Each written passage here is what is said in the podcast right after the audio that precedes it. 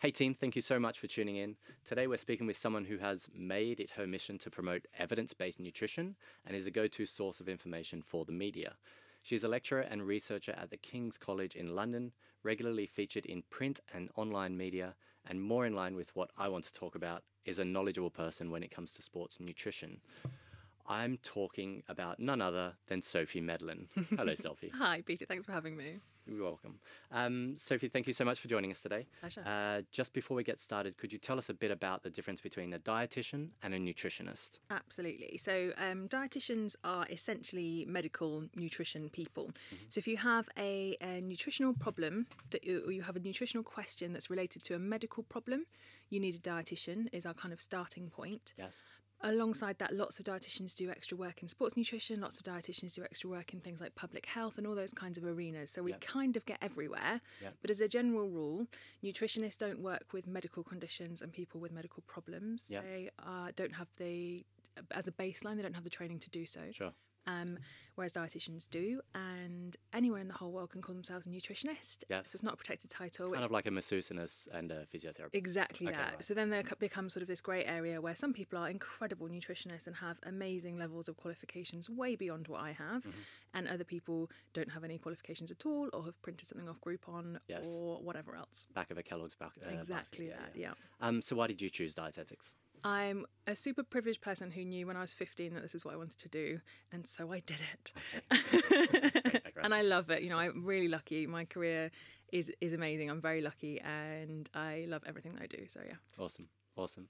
Um, uh, we were just discussing before the camera started rolling. Um, from questions from my viewers, especially, um, it seems the greatest degree of confusion comes to when it comes in the form of weight management, um, more specifically weight reduction. Uh, for my line of things, can you give us a brief overview of what happens to your body when we're losing weight, or the process that occurs for this to happen? Yeah, so essentially, what's happening when we're trying to lose weight is your body's tapping into your fat stores to release the energy from them to enable your organs to function. So, whereas normally what we eat and drink is what f- uh, fuels our organs to, to work, so our brains to function, our livers to function, all of those things. When we're trying to push ourselves into a calorie deficit, we're essentially not giving our bodies enough nutrition from the food we're eating in order for our organs to function and our brains to work. Okay. And so we force our body to release energy, stored energy from fat cells into our bloodstream to enable our organs to work. Okay, can I just go a bit further on that one? Um, I know I ask it, I'm going to ask it later, but I think it suits in here. Um, what about when the deficit is too much for too long? What what sort of happens there? So, so what happens there is that your body undergoes some some reductive processes. So your body shuts down some essential processes, or yeah, body shuts down some less essential processes, let's mm-hmm. say, and then your body can suffer a little bit. So your body becomes far less metabolically efficient Okay. because it's worried about being pushed into starvation mode, essentially. So your body's reaction to that is to try and cling onto as much fat as possible and fat stores as possible. The kind of storage mode. Exactly that, and so your metabolism will slow down significantly. Okay, okay, great.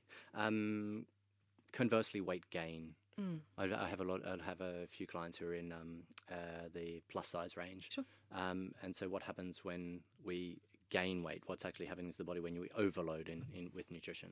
So there's two sides to that. When you first start reintroducing some food after you've been in a calorie deficit, so mm. you've, you've been reducing weight and then you reintroduce some food, first of all, you're going to take on board a lot of water.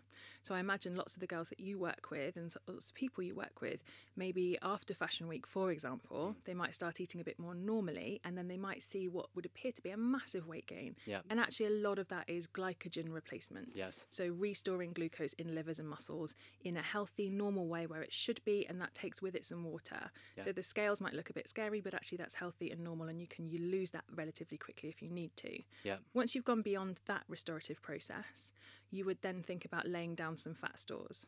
So any excess calories that you take over and above what your body needs for daily function, you would then store as fat. Okay. Um, and so things like, I guess, the Atkins diet or even the keto diet, stuff like this, um, where it's really low carb, is this is this what's happening? As soon as people stop that way of eating, then it's the gain comes back on. Yeah, so they'll particularly on low carbohydrate diets, they'll notice quite a big regain, Mm. and that largely is the the laying down back the restor- restoration of glycogen into the muscles and livers, and Yeah. that takes with it some water. So you look heavier or feel heavier, and the scales might suggest you're heavier than you are, but a lot of that is water. So what happens on a low carb diet? What's what are we missing by not having carbs? Um, so a low carbohydrate diet is a pretty efficient way of losing weight quite quickly, and it works well in the short term for some people. Certainly not for everybody. Yeah. Some people feel absolutely terrible on a low carb diet. Yes. Um, the long term effects of being on a low carbohydrate diet, we don't really know yet, but there are things to consider. For example, if you're not having whole grains and you cut out lots of um, and all of your carbohydrate products, then you're going to miss out on things that are essential for feeding your microbiome or those healthy bacteria that live in your colon. Yes. So, in the long run, that's likely to have a really negative effect for all sorts of things, including our cognitive function and our mood and all sorts of things that we're not sure about yet as well. Yes. Um, furthermore, chances are you're going to be having too much protein, either from plant sources or from animal sources, on a low carbohydrate mm. diet, Yep. and or too much fat that is con- than is considered healthy. So your dietary balance is really quite off. And what we know is that the healthiest people in the world who enjoy the greatest longevity and get least ill have quite a high carbohydrate diet. Right. Okay. So actually, short term useful as an application, as a tool, but long term not something that people should be aiming to sustain. Yes. Okay. Okay. Um, can you get the same weight reduction from actually eating carbohydrates? Yeah, absolutely. It's all about calorie deficit in the end. So the only real thing that low carbohydrate diet does is cut out a whole food group where you were getting lots of energy from before. Yeah. And actually, if we think about what would be preferable in terms of nutrient density for a short term dietary fix, a low carbohydrate diet is likely to include more vegetables and more nutrient dense foods like Yes. fats and proteins Yes. than carbohydrates do. So, carbohydrates are brilliant for lots of things, Yeah. but they are largely a store of energy Yeah. that doesn't come along along with many nutrients that are particularly healthy. Whereas Yes. if we think about, or useful, I should say, whereas if we think about vegetables and protein, there's so many important nutrients in there that are really good for your body. Yes. So if you're thinking, um, I'm either going to follow a low carbohydrate diet or a low fat diet, you might be better off actually considering a low carbohydrate diet in terms of nutrient density of that diet. Yes, and what about carb cycling? Because I know this is um, I'm, I'm, this sort of veers on to the next question, which is like fads.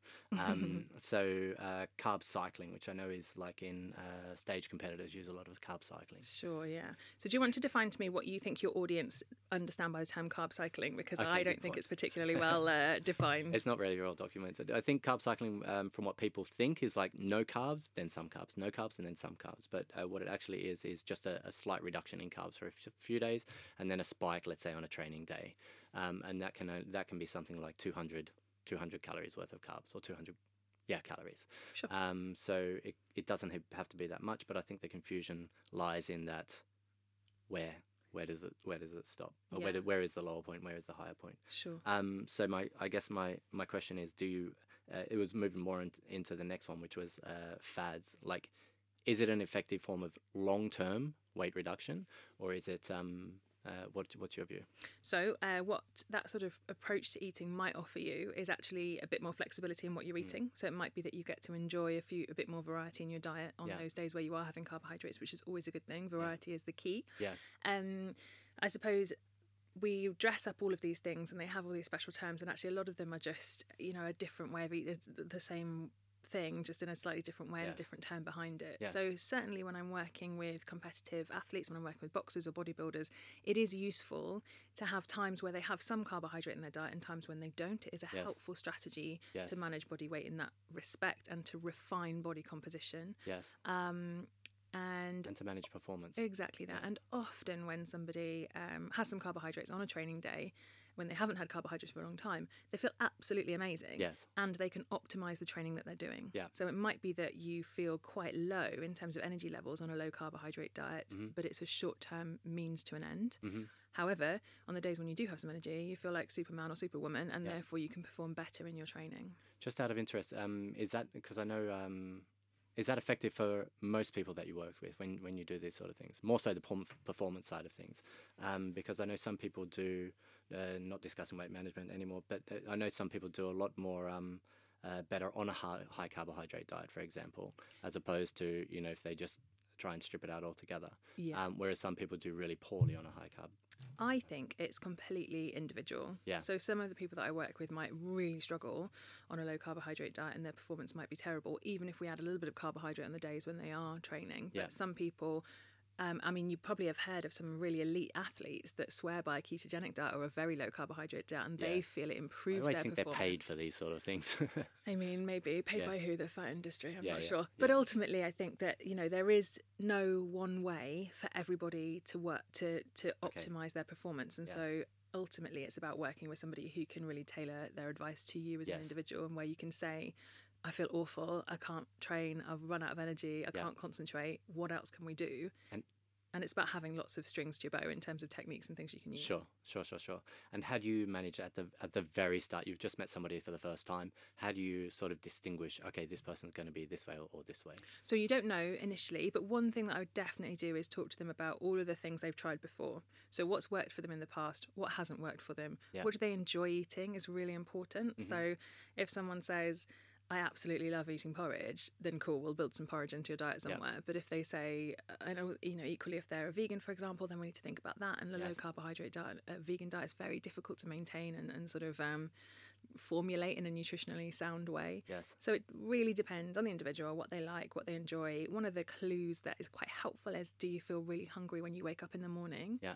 Or do you feel like that's not necessarily a time that you want to eat? And then typically people who wake What up is that clue? really hungry are people that do better with a bit of carbohydrate in their diet. Okay, fine. Typically people who wake up and think, well, actually, I'm not hungry and I could do, you could maybe do a bit more of an intermittent fasting type pattern, or they Mm-hmm. may fare a bit better with some higher protein, lower carbohydrate Yeah. but that is relatively anecdotal and based on some loose science. But I think that's kind of, you know, there are things that we do and things that we work with that give us some ideas about how people's metabolisms are working. Sure, sure, sure, sure. Um, I know there's a lot of glorification in media, like of uh, quick weight loss things, especially through social media. There's, there's tons of this. Um, so things like uh, detox diets, juicing diets, Bootea or whatever they call it. Yeah, Okay, tell me. makes me sad. Okay. I can see by my face. Yeah, I can see the reaction. Um, ultimately, uh, almost all of the so any of the tea products that you would see will have a laxative effect. Any of the tea, coffee products, uh, detox products, the vast majority of them will be having a laxative effect, and that's what's really driving the weight loss. Now, um, you may have seen celebrities like Jameela Jamil talking about this kind of thing and saying actually you're just giving yourself diarrhea. And that's really dangerous, in fact, because when you have, have diarrhea, you also lose essential electrolytes. And if your body weight is already quite low, that can be really dangerous in terms of maintaining blood pressure and things like Yeah. that. Yeah. The other thing is that if you uh, have regular laxatives, then you are making things like the contraceptive pill not work. Antidepressants don't work as well if you've constantly got diarrhea. Right. And there have been lots of cases of teen unwanted pregnancy in young women Yep. because of taking detox teas. And I don't think that message is really out there. Um, and it's difficult to get people to listen because That's interesting. I everybody, heard that before. yeah, because everybody wants a quick fix. Yes. In terms of detoxing and that terminology, there's nothing that will detox your body. There's no such thing as real toxins that you get in your body. Your body's very good at filtering these things out. And Yes. you have your kidneys and your liver, which detox in your body all the time. Yes. So drinking plenty of water and eating lots of fruit and vegetables so that your organs have got lots of nutrients to Yeah. run on is the only real way of, of making sure that you're clear of any potential toxins that don't really exist anyway. Yeah, I think we keep saying I keep uh, we keep saying quick fix as in like all these things are an answer to a quick fix, but actually the best results I've had were um, doing exactly what you've said. Put them on a put them on a uh, like a work off the to- total daily energy expenditure, get the calories up there, and actually their then I think their natural weight starts to come on better. Yeah, absolutely. Um, whereas, yeah, these things they all just you start a juicing diet, you might feel I don't know how you feel. I haven't actually ever done one, um, but uh, my wife's done a, my wife's done a couple, and she says she feels good on it. And then as soon as it finishes, it's like all the weight comes back. So it's not um uh, yeah, I just kind of avoid it. I'm going to skip the next question. Um, because it was just about veganism, but anyway, um, the fitness industry is very much concerned with macronutrient intake. Yeah. Um, what's your view on it? How essential is is it to find out about your your macros? Um, not very essential, Okay. really. Ultimately, you're we're generally pretty good at understanding what our body needs. Most of us eat too much protein anyway, and it's just a case of sort of refining some of those things. If Yeah. you're working to very refined body composition, the general population almost never need to worry about the macros and what they're having as you're Yes. just going about your daily life. Yes. If we are talking about really refining body composition, then yes, having an understanding of um, your um, overall metabolic rate and what's going on in your body and what your requirements are is really helpful. Yep. And it's certainly quite helpful to think, okay, well, we wouldn't want you having 90% of your calories from carbohydrates because your nutritional adequacy wouldn't be great. So we also want to make sure we're balancing that out. Yes. But that's some gym bro science that Okay. perhaps is um, overcomplicating something that's essentially quite a simple process. Yes. Which is Calorie deficit for Okay. weight loss. Yeah. okay. Um, and the other thing I wanted to wanted to ask here was, uh, let's say, because I know a lot of my clients, they come in and they've got a quite sporty figure. Mm-hmm. At the start, I try and push them towards like you know. You need a booker who's actually uh, organized in sporty figures, not try and go to to actually like try and get on the runway or something. Work Yeah. with what work with your what your body type is basically. But a lot of them see that as the goal, and so they push for it, and they're wanting to reduce muscle size. How are we going to get that muscle size down? Is it simply a calorie deficit? So it's challenging, and I have to say, I do. I very rarely work with trying to reduce anyone's muscle size. If we think about it from a metabolic perspective, um, you may benefit from reducing protein levels somewhat and reducing resistance exercise. Um, if you want to reduce muscle size, but the other thing just to try and do is reduce those glycogen stores a little bit further, pre- maybe before an event, for example, or before Yes. you go for a fitting. So um, one of the ways that we store carbohydrates in our body is in our muscles, Yes. and so, for example, bodybuilders pre uh, and boxers the same, but before a, a fight or a performance will cut. really cut, Yeah. and so they'll cut out as much um, of the carbohydrates they can, so their muscles shrink down. But just before, they'll have a lot of carbohydrates to get that fluid back into Yes. their muscles, so their muscles look more bulky. and prop up the energy. Exactly Yeah. that, and they feel better.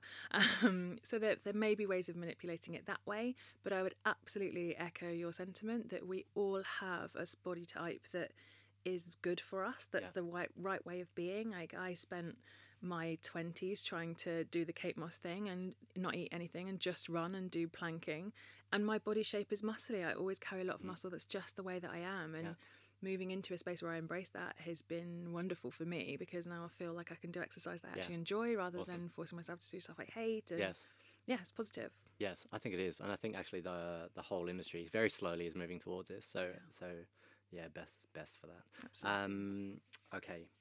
Um, I just I just answered that last question. Okay, what is a VLCD and where did it come from? So a very low calorie diet um, is we do a lot of this in um, in medicine actually for, for specific conditions, and I think that the term was probably coined by the um, diets that we use to shrink people's livers prior to bariatric surgery. Okay. So surgery to weight loss surgery essentially. Yes. So there are some very, very morbidly obese people who have been struggling with their weight for a long time, who may require a gastric bypass um, or very invasive surgery, essentially to stop them from being able to overeat, uh, and which will probably save their lives.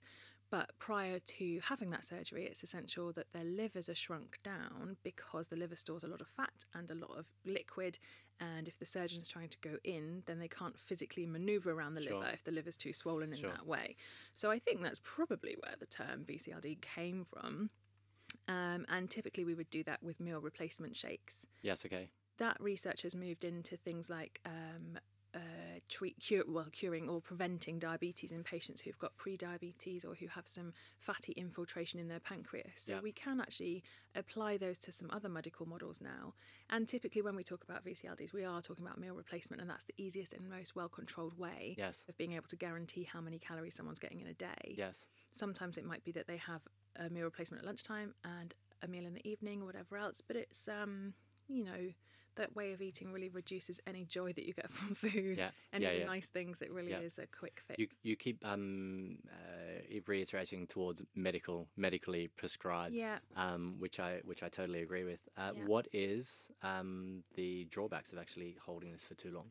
So, um, shall we talk specifically about it being meal replacements? Do you think? No, Or- um, okay, just like way. just like a like a, a very low calorie Very low diet. calorie Yeah, diet. yeah. Fine. So, um, one, it's very difficult to meet your micronutrient requirements. So things like vitamins, minerals, trace elements, things like antioxidants, and all those good, all that good stuff, Mhm. on a very low calorie diet. So when we restrict overall energy, the chances are we're restricting all of those other things as well, which protect our immune system, which make all of our you know, our blood do all its jobs properly and all those kinds of things. So it's very difficult to develop. A, it's quite severe nutritional deficiencies on a very low calorie diet.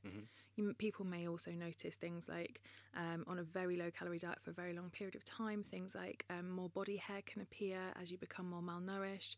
You might lose What's some called? hair. Hair, isn't it? yeah, Yeah, yeah, exactly. Um, you might lose hair. You might lose hair quality. So you notice perhaps girls who are really quite malnourished or have followed this sort of thing for a long time, even in someone who maintains quite a high BMI because they're very overweight to start with, on a long term, very low calorie diet, will start to notice things like l- loss of hair quality. So I'm Yes. talking about that frizzy hair that you notice at people's hairlines and perhaps thinning of the hair. Yep. You may also notice changes to skin quality. Um, so people's face might become quite um, concave, quite shallow. You might notice their sort of um, jaws come forward a little bit and jut forward, and you can notice that people's perhaps that appears as someone's teeth looks quite big for their look quite big for their face. Um, sh- stinking of the eyes and things like that. Um, you can develop lots of different side effects as a result of that sort of level of long-term starvation, which is really going to not only affect your whole life Yeah. in terms of mental performance, joy, all those kinds of things, all the other things we get from food, but also your appearance. And so I guess for your group, there's something really important there in terms of thinking about, okay, I might be thin, but do I look well? Mm. Do I look, is my skin glowing? Is my hair nice? Is all those other things that I need Yes. to present in a way that um, I'll get booked to, to work?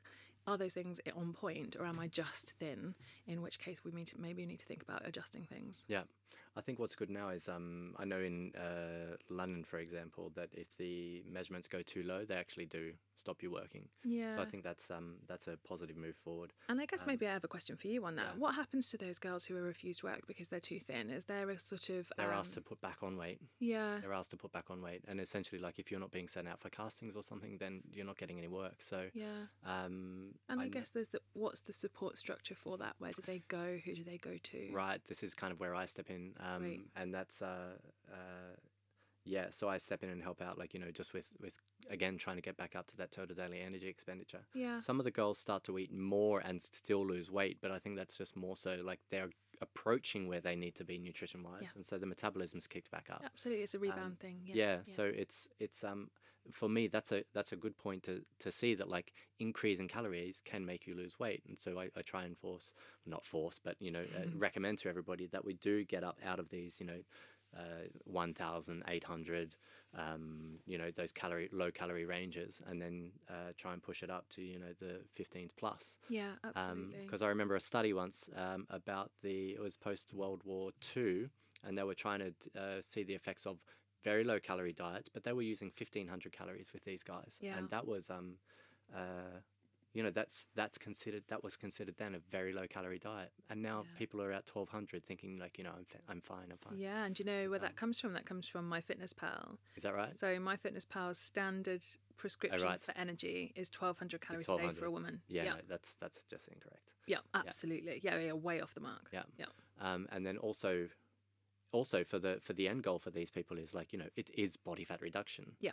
But like you said at the start you know the the, the metabolism metabolism slows down. Um, i think of that as causing stress on the body. The the cortisol goes up and you get the storage. Yeah. um, so it's it's it's i don't know what MyFitnessPal is doing honestly. Um, but yeah most most of these people would do really well off 1800 Yeah, absolutely. and Um, with with exercise that you love and that you enjoy and that's not punishing your body and yeah. you know, we do a lot of stuff um you know, there's a lot of sort of pressure for girls to follow and everyone to follow a very strict dietary regime and to, um, you know, exercise in a way that's really, you know, getting you up at five o'clock in the morning and whatever else. And actually, the, those things that you do can really push your body into having really high cortisol levels, mm. really high stress, mm. and that then makes it even more difficult to lose weight. yes. Whereas, you know, if you can do things in a holistic way, if you can still go out for coffee and cake with your friends and feel okay about that, and that doesn't make you really stressed, maybe and not you the can still come on and half, all those things. You know, there's so much important stuff that you that food is beyond just energy, and and of course, when you're leading up to an event, the same way as the boxers I wear with the bodybuilders Yes. and anything else, there are certain sacrifices that you probably need to make if your trade is off your body. Yes in trying to put that politely, and I didn't put it very politely. If you, that's well, yeah, I see what you mean. Yeah, I see didn't mean it. Yep. Um, so if you you know if that's the, how you make money, then it's important that your body looks a certain way, and that's your actual job. Mm. Therefore, you might need to make some sacrifices in the same way someone who has to work in the city until ten o'clock at night every night Yes. does. You know what I mean? There are sacrifices you have to make. That said, in the long term, it's important that everything is balanced and that you get all the things that you need from food, which Yeah. isn't just nutrition; it's also joy and social and all these other things. Yes, yes, absolutely. Um, it kind of leads me off onto the next one, which is uh, you you know you've got to give up some things. But a kind of one question that's baffled me and like everybody who's come across me for for years is, um, you've always got that friend who's like they can eat whatever they want. So they they'll be into junk food. They'll have the pizzas. They'll have the McDonald's, whatever, and they always stick thin. Yeah. Um, and then you get somebody who like walks past a plate of pasta and they put on weight, right? Yeah. What's the difference between these two people? What what why does this happen? So um, we haven't studied these people in Okay. terms of like. So I say that there's been some work done on understanding differences in metabolism, obviously, and those sorts of things. Um, and but in general, in healthy people, we haven't taken help to healthy people who have different experiences of trying to lose weight and understood their metabolism. Yes. No one's going to fund that research. It's Yeah, yeah. you know just a Yeah. In your vanity well-educated view. in my well-educated view or slightly well-educated view i would say uh, energy requirements and everything exists in sort of what we would call a bell-shaped curve so some people when we talk about average nutritional requirements if we say most people need about 1800 a day Yeah. some people will fall at the top end of that and some people will fall at the lower end of that Yes. so some people and i'm one of those people that just has to sniff pasta and is overweight yeah. um, and that means that probably I'm very efficient at storing things as energy, which probably means that my bloodline has survived because I'm metabolically very efficient at storing fat. Yes. So if you imagine we are all essentially still cavemen living in modern world, cave women, um, we haven't really evolved massively since then in terms of our, our metabolism and things like that. So um, it would serve it would have served us very well if we were good at storing fat i i when we were kind of evolving. Yes. because of course we didn't know where our next meal was going to come from. Things were all a little bit fluctuating. We didn't have farming and all those sorts of things. So it was very different for us. So most of us will struggle to to lose weight and to maintain a healthy body weight most of the time unless we're really concentrating on it. But there are absolutely some people who have a super fast metabolism who can just get away with it and they do very well eating very well and enjoying whatever they like and Yeah. they can do it and that's fine for them and i think there's some important messages there about not comparing yourself to other people and trying to just focus on your own journey and your own path Yep. which can be really difficult especially in such an aesthetically driven industry Yes. Yeah. Yeah. Do you think we have a set point for our weight? yeah i do to a certain extent so that evidence that is changed? relatively shaky Yes. um, but what I would say is that most people come to a stage where they feel that actually this is their, their healthiest weight, or this is the weight that also enables them to have a good social life, to do the things they want to do. That doesn't mean they have to be in the gym every minute of every day Yes. and or starving themselves every minute of every day. And that set point perhaps is less biological and perhaps more about your whole quality of life and everything Yes. else. Okay. One thing I would say about metabolism is that I get lots of people come to my clinics who, um, particularly men, who perhaps through their 20s could get away with eating whatever Yeah, they yeah, like, and yeah. then they get to 30 and they're like, what the hell has happened? Yes. And suddenly it feels like overnight they've put on 10 kilos. Yeah. Yeah. But that happens a lot earlier for women, in my experience. So Yeah. lots of women will say, well, I was 19, 20, 21. I was so thin and I didn't know I was thin. I still thought I was fat. And I um, then got to 23, 24, and suddenly I had to be super careful with everything I ate. And Yeah. that's just, unfortunately, biology and the way that our bodies change through our lives. I always see that as like you know you don't just end up you don't just like start one day eating a certain way right so these 24 year olds whatever have Yeah. been eating this way since maybe they were 12 so Yeah, that's yeah. 12 years of build up to actually get to that point it's not overnight yeah, absolutely. um, and the same thing for those guys who are 30 they've just been eating a certain way you know maybe going out for beer and beer and burgers yeah.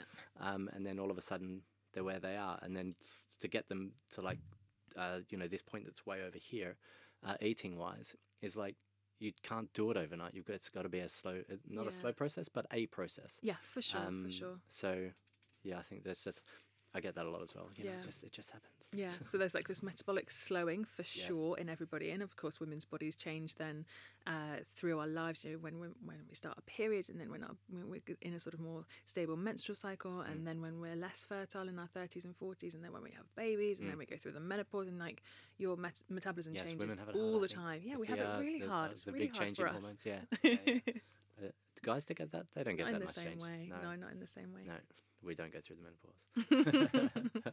I think some of us do.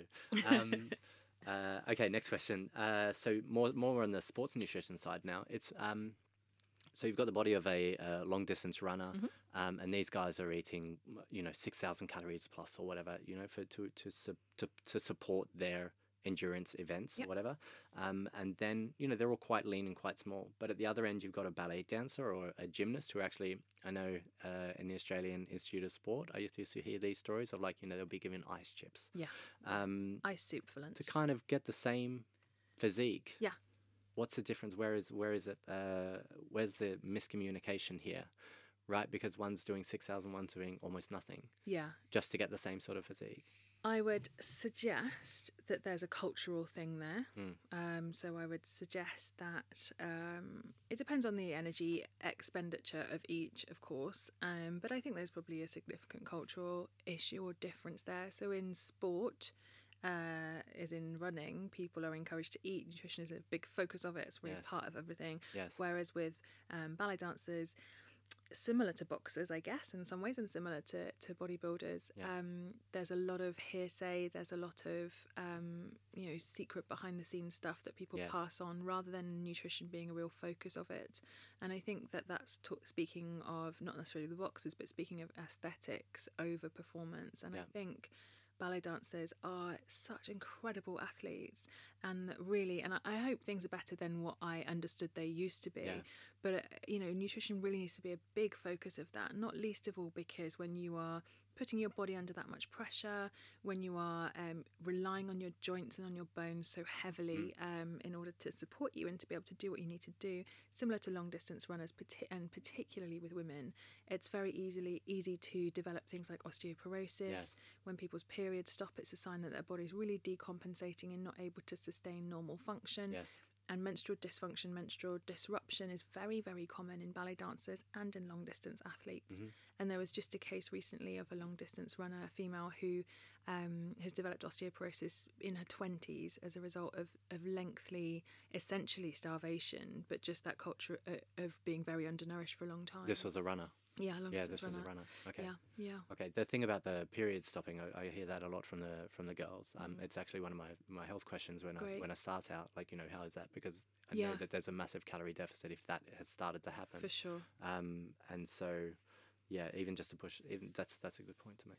Yeah, Um, and it's a nice way of motivating women as well. So um, when I work with patients who perhaps have got what I might call disordered eating, so perhaps they've had a very difficult relationship with food for a long time, maybe they have got a diagnosed eating disorder and they see a counsellor as well.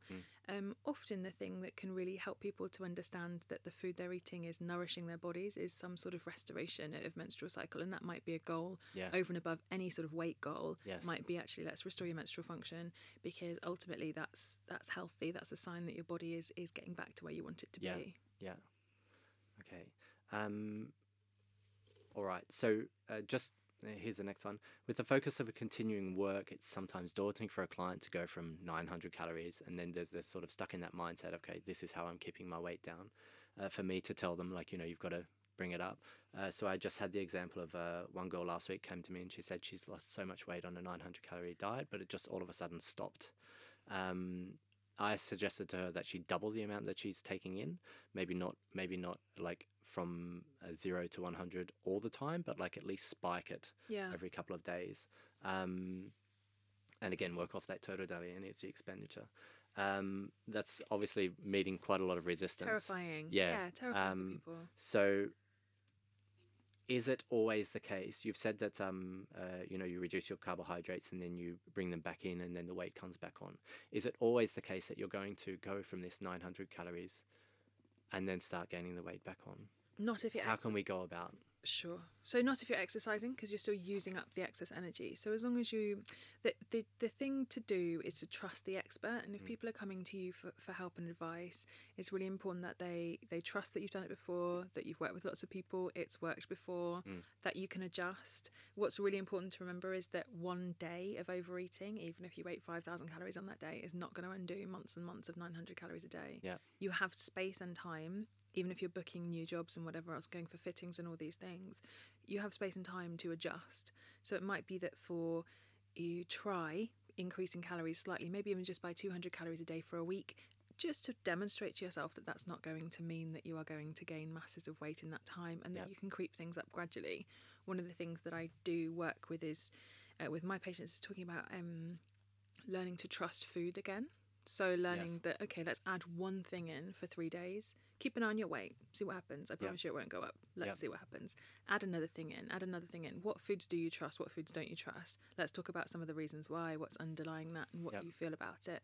And those sorts of conversations can be really helpful, but um, can be difficult to manage sometimes. And I think it's about trust, trust in the person that you're seeing, knowing that you're credible, knowing that what you do, you've been doing it for a long time, and that you've got lots of clients who you work with who who maintain the sort of physiques that you want them to. So it is it is super difficult. Trust in food is hard, especially if it is is such an important part of your life, if particularly for the girls that you work with. But it's it, it's vital that we listen to the experts and listen to our bodies and do the things we need to do. Okay. When you say listen to the experts, which actually rolls onto the next question. Um, so uh, uh, there's so many fads when it comes to nutrition, um, and it's so it's like a minefield of like you know who is the expert and who's who's the person that I should actually listen to. So there's uh, things like the Atkins diet, the keto diet, juicing, metabolic typing diet, Yeah. um, which is a big one that keeps popping up, um, and the current obsession of no dairy and no gluten, Yeah. which seems to be everybody's now got to do a dairy dairy and gluten intolerance. yeah. Um, what's your view on this subject? Uh, and should we all be drinking oat milk? So I refer to nutrition as being like the Wild West. It's just it terrifies me how much um, nonsense there is out there, how impressionable people are, how um, vulnerable people are, and how these companies really take advantage of people's vulnerability and their their desire to be thin and meet an aesthetic that perhaps is not necessarily realistic for everybody. Um, they are preying on you. You are a victim of them if you fall for the scams. What I would say is, um, what so I, in my opinion, there's lots of different people that you could work with, and there are some amazing nutritionists, as I mentioned right at the beginning, out there who've got some great credentials. There are some people who will call themselves a nutritionist who've never set foot inside a university. Yes. There are some incredible personal trainers doing amazing work in specific fields and generally, and they'd be amazing to work with. And there are some amazing dietitians, and you always know that a dietitian's been to university and done all the Yes. things they need to do. Yeah. That said, there's also some crap dietitians, and there's crap in every profession, you know? As, as I think about as I think about it, there's always got to be that person at the back of class who's not listening, right? So yeah, for they sure. still get through. And also, you know, I think we um, there's an issue with dietitians in that there there's not very many of us. It's quite competitive for jobs, Mm. and people might maybe overstretch their capabilities a little bit, and they might oversell what they are capable of. So. Really, I would look for long-term credentials, reviews from other clients, get Yes. a, get a word of mouth recommendation from somebody. Yes. But in terms of products and things that you might buy online, just absolutely be very wary and just remember things like superfood and detox are a marketing term Yep. and they're just trying to sell you something. Yeah. Does that answer your question? Yes, it does. Okay. Yeah. yeah. um, final question for this part is. Mm-hmm. Uh, how bad is sugar for us, really? Oh, um, do you know what? I, I've got to go and do a talk tomorrow. And um, for the last two years, this company's asked me to go and do a talk about sugar. And all I really have to say about sugar is it's a very like innate substance really it's certainly not poison and Yes. it's very difficult to eradicate from our diets and we wouldn't necessarily want anyone to um, in that it's actually goes in and out of your bloodstream very quickly. It's it, Yeah. compared to sort of eating a whole bowl of cereal for example which is going to stay in your body for a long time a little bit of honey in your yogurt is going to be in and out very quickly and then you're back to burning you know other fuels. So yeah, I just think it's been massively demonized, Okay. and there's been people saying, "Oh, I quit sugar," but then they're eating lots of date sugar or coconut sugar. Beetroot. Yeah, Yeah. beetroot, and, yeah. and sugar is sugar is sugar. Yes. You know, your body reacts to it in almost exactly the same way, Yes. regardless of the source of that sweetness or the source of that sugar. Yes. So, absolutely, please don't be afraid of sugar. It's really harmless in terms of what it's doing in our bodies. Yeah. Obviously, having too much of it is terrible for our teeth. Obviously, having too much of it is not good because it can drive obesity. But ultimately, if you're having a little bit of sugar, please don't worry that it's going to cause you any harm. Just one thing, I don't know if it's going to go on the tape or not, but um, uh, your I know we need glucose for the brain, right, and glucose for stored glycogen, Yep. whatever. Um, but fructose and its effect on uh, the cancer cells. Yeah. What's your view? So, in terms of people thinking that it feeds cancer cells, Yes. yeah, I mean, there's no we don't think that's true. That maybe ha- is happening in like lab dishes on someone's desk, but that's not the same as it happening in our bodies. Yes. And certainly, we think that fruit is always positive. We would never demonize fruit, and we'd Yeah. encourage people to have fruit as much as possible because if that's your main source of sugar, then you're doing pretty well. Yeah. Can we pop back to the gluten and dairy thing? Yes. So, um, do you want to intro it, or do you want me to just go for it? Um, no, just go for it. Okay. Uh, I'll say no gluten. Okay, no gluten and don't no dairy. Okay.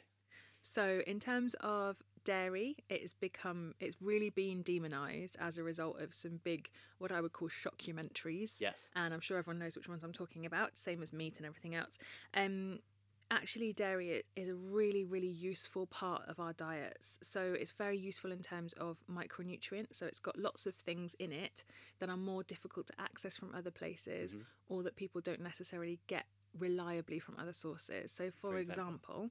Iodine is in milk, and iodine otherwise is really only in things like shellfish. Yes. So that's difficult for people to, to obtain. Vitamin D is really rich in milk and dairy products, but vitamin D only otherwise comes from the sunshine, and the amount of sunshine we need in this country to generate that much vitamin D is not readily available Yep. to most people. Yep. Um, it's a great source of complete amino acids and all these sort of proteins and things like that that we need.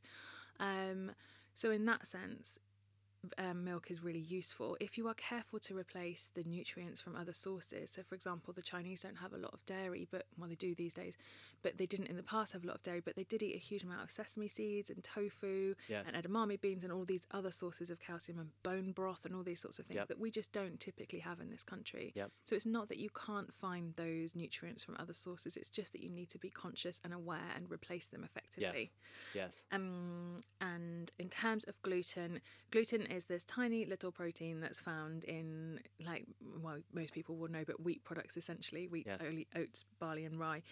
And it's really doing no harm at all. It's not harming anybody. It's just been demonized again, along with the rest About all of the these wellness tests industry. that are like, you know, you get your nutrition tests, and they're like, you know, every single one comes back dairy and gluten in. Uh, You have not a, not not intolerant, but you know, uh, you've got some. inflammation response Yes, to it. yes. Yeah, yeah.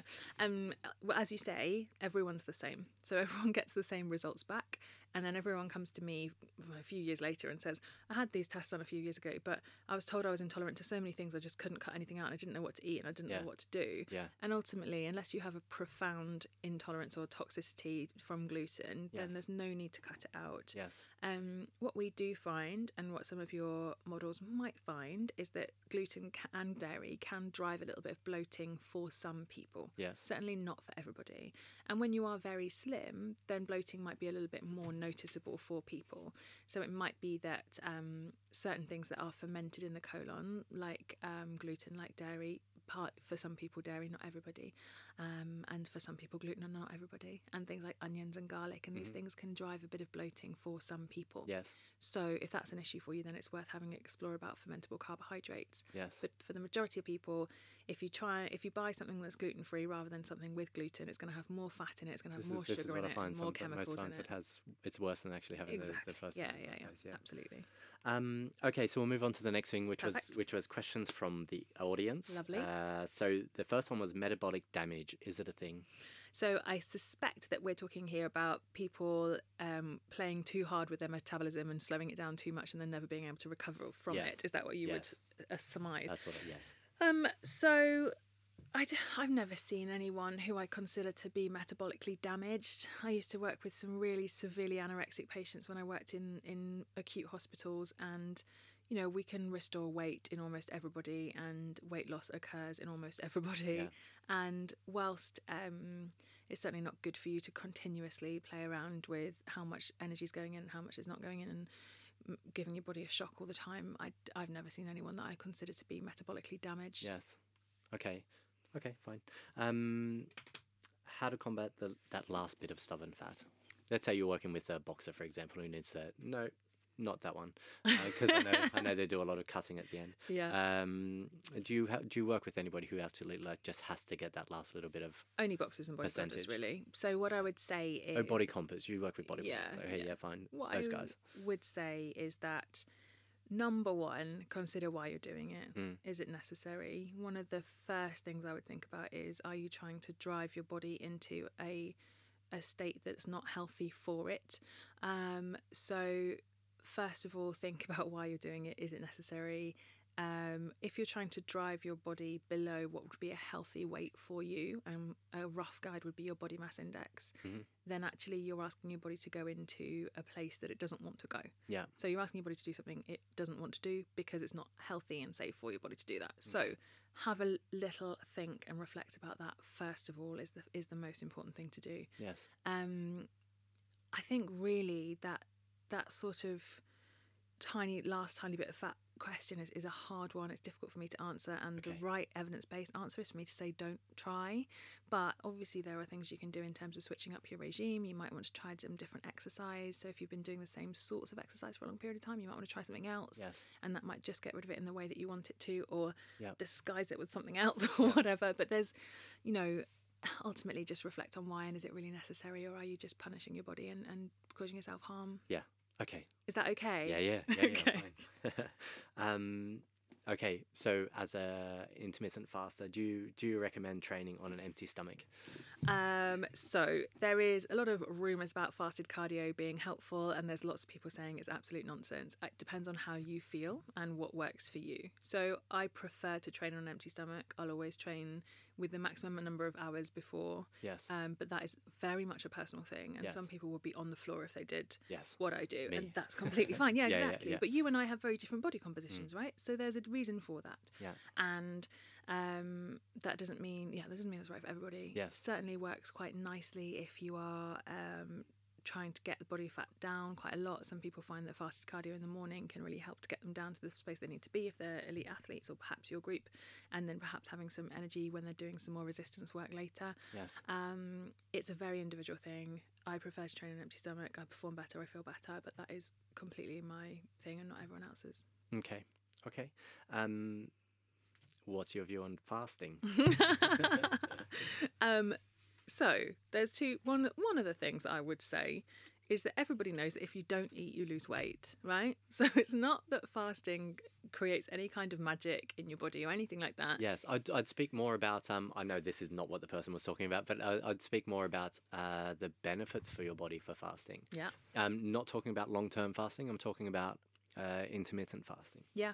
Um, so we think that there are some benefits in terms of uh, certainly helping you to manage your weight, but then we're not really sure about the long term benefits. So there's lots of rumours about it being really good for your mental health and for dementia risk and heart disease and all those kinds of things. And actually, that evidence is really in its infancy. Yeah. So one of my close colleagues um, is one of the sort of really high up researchers in intermittent fasting, and actually, we don't have all the answers yet, and we don't know whether it's going to benefit anyone in the long run. Yes. No one in our you know, memory or study history has been an uh, intermittent faster for a long enough period of How time. How long has it been? When was the first studies done in intermittent fasting? Really, really recently. So I'm going to say the last kind of five years or so, we've been properly looking at it. Yeah. And of course, there are uh, religious groups, for example, who fast, and we've been Yes. looking at them for a little bit longer. But if you imagine that um, vitamins were only really discovered um, in like the 70s, that's how early. That's how early we are in nutrition Yeah. research. You know? Yes, Yeah. I've heard it said before that um, nutrition is sort of like where the medical profession was in the Dark Ages. Yeah, we're doing our best, but Yeah. still.